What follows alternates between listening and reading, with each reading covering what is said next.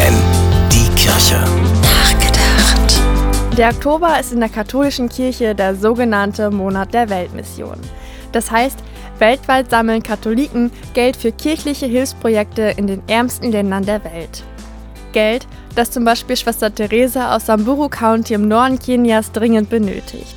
Sie hat gemeinsam mit ihren Ordensschwestern ein Schutzzentrum für 63 Mädchen gebaut.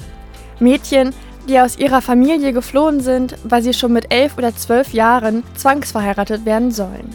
In dem Schutzzentrum finden sie ein Zuhause. Die Ordensschwestern sorgen dafür, dass die Mädchen zur Schule gehen und eine Ausbildung machen können, damit sie eine Lebensperspektive haben.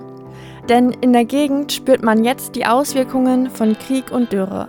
Seit Kriegsbeginn in der Ukraine sind die Preise für die wichtigsten Grundnahrungsmittel wie Weizen und Mais dramatisch gestiegen.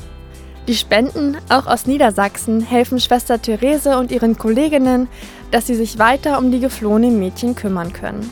Das Schutzzentrum im Norden Kenias. Es ist nur ein Beispiel, was finanzielle Hilfe bewirken kann. Mehr Geschichten findet ihr im Netz unter missio.de. Tabea Kolbeck, FFN Kirchenredaktion.